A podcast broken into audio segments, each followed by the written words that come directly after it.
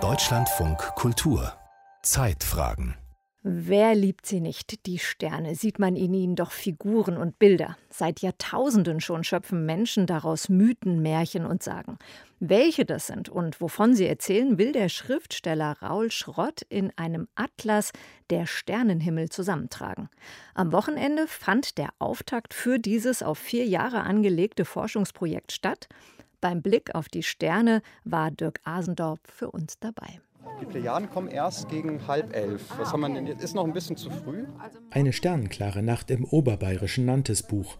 Am vergangenen Wochenende Ort des Auftaktfestivals für das Forschungsprojekt Sternenhimmel der Menschheit. Auf dem dunklen Außengelände des Tagungsgebäudes zeigt Christian Weiblen die Sternbilder, um die es in den Vorträgen und Diskussionen des Tages ging. Der Literaturwissenschaftler arbeitet auch am Augsburger Planetarium. Orion, Cassiopeia oder Kleiner Bär, was wir am Nachthimmel sehen, setzt sich aus den Lichtpunkten der Sterne zusammen.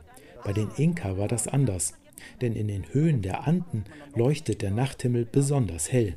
Wenn es sehr, sehr viele Sterne gibt, dann wird es einfach auch sehr unübersichtlich, dort Strukturen zu erkennen. Und dann ist es eher so, dass der schwarze Hintergrund das ist, was wir eher wahrnehmen können oder was eher eine gewisse Symbolik oder Struktur erzeugen kann. Und dann sieht man in Dunkelwolken der Milchstraße eher ein Gesicht oder eine Figur als in den Sternen als solche, weil sie einfach so zahlreich sind und so hell erscheinen, dass man eher in den Scherenschnitten sozusagen dann die Figuren erkennt. Initiator des Projekts ist der Tiroler Schriftsteller Raul Schrott. Schon lange beschäftigt er sich mit Themen an der Schnittstelle zwischen Poesie und Wissenschaft und ist dabei auf eine überraschende Leerstelle gestoßen. Zwar bietet die Astronomie hochdetaillierte und digitalisierte Karten des Sternenhimmels, doch was die Menschen darin sehen, wurde bisher nie umfassend aufgezeichnet.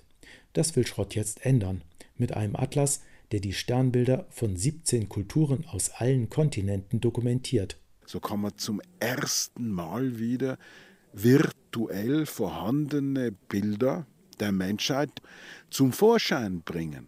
Und schon allein das ist sowas unheimlich Spannendes, Poetisches. Noch niemand hat den Sternenhimmel der alten Ägypter oder der Babyloner jemals gezeichnet, geschweige denn den der Maya oder der Inka. Das ist nicht nur ein abstraktes Wissen, sondern darüber definiert sich ja eine Kultur. In der Ursa-Major-Sternengruppe sehen wir in Europa einen großen Wagen und einen Bären. Andere Kulturen sehen stattdessen einen einbeinigen Mann, eine Schöpfkelle, einen Papagei, einen Fuchsschwanz oder Elch. Der Atlas soll zeigen, aus welchen Sternen sich die jeweiligen Bilder zusammensetzen.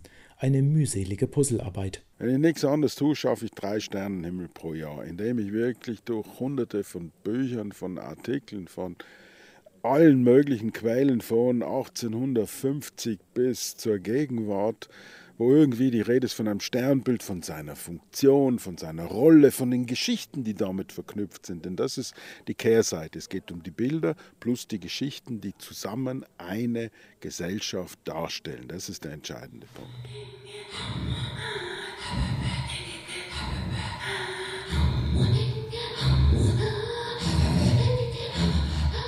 Die Sternenhimmel der Tuareg und der Inuit stehen am Anfang des auf vier Jahre angelegten Projekts, das von der privaten Stiftung Kunst und Natur finanziert wird. 25 Künstlerinnen und Wissenschaftler konnte Raul Schrott für das Auftaktfestival einladen, darunter auch den Astronomen Bruno Leib und Gut von der Europäischen Südsternwarte ESO. Die heutige Astrophysik ist die Antwort unserer Kultur zum Sternhimmel. Die Inuit haben ihre Antwort zum Sternhimmel es ist nicht so, dass das eine richtiger ist als das andere. Es ist aber nicht so, dass die alle gleichwertig sind.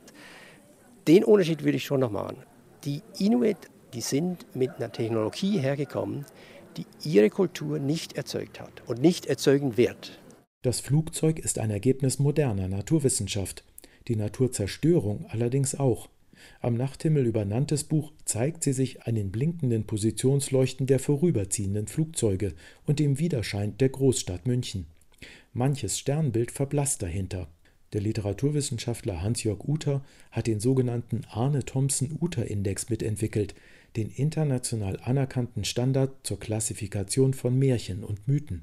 Die häufigsten Sternbilder sind ganz eindeutig nicht nur also die beiden Gestirne Sonne und Mond, sondern auch eben dann die Milchstraße, Erzählung über die Milchstraße, über den großen Bären und über die Plejaden. Das war die Zeit, als Aha. die Zauberworte geschaffen wurden. Sterne als Gottheiten. Zauberworte? Neben wissenschaftlichen Vorträgen gab es beim Auftaktfestival szenische Lesungen der Mythen rund um die Sternbilder der Tuareg und Inuit. Seine Lieblingsgeschichte hat Raoul Schrott allerdings bei einem Berliner Ethnologen gefunden, der sie 1880 bei den Khoisan in Südafrika aufgezeichnet hatte. Als der Hase sagt, der junge Hase, meine Mutter ist gestorben und er beschwert sich beim Mond. Und der Mond ist jemand, der unsterblich ist, weil der wächst an, und dann aber kommt die Sonne, ist neidisch auf ihn, attackiert ihn mit dem Messer, schneidet ihm den Bauch weg und dann geht er wieder ein, aber er stirbt nie ganz und kommt wieder. Und bis dahin, erzählt die Geschichte, sind alle Menschen unsterblich gewesen. Aber der junge Hase ist so traurig über den Tod seiner Mutter, dass er sagt, das glaube ich nicht, meine Mutter, die ist tot. Daraufhin kriegt der Mond so eine Wut, dass er dem Hasen eine donnert. Seitdem sind erstens die Menschen sterblich und zweitens gibt es die Hasenscharte. Wer aufmüpfig ist, kriegt eins auf den Hut. Offenbar eine recht universelle Erkenntnis. Auch sie wird sich im Atlas der Sternenhimmel finden, wenn er wie geplant 2024 erscheint. Schon in diesem Herbst soll die zugehörige Website online gehen, mit der Möglichkeit, durch die Bilder am Sternenhimmel zu surfen, die sich draußen in der Nacht auch gerne mal verstecken. Zum Beispiel der Zeussohn Perseus. Wir haben jetzt erstmal der Cassiopeia, genau. das Himmelsweh, die fünf ja, Sterne, ja.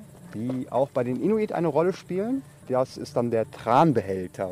Und etwas drunter ist Perseus. Da müssen wir uns aber wahrscheinlich noch eine halbe Stunde gedulden, weil er steht jetzt wirklich hinter dem Haus noch. Aber der wird ah, jetzt ja. gleich übers Haus noch kommen in knapp einer halben Stunde.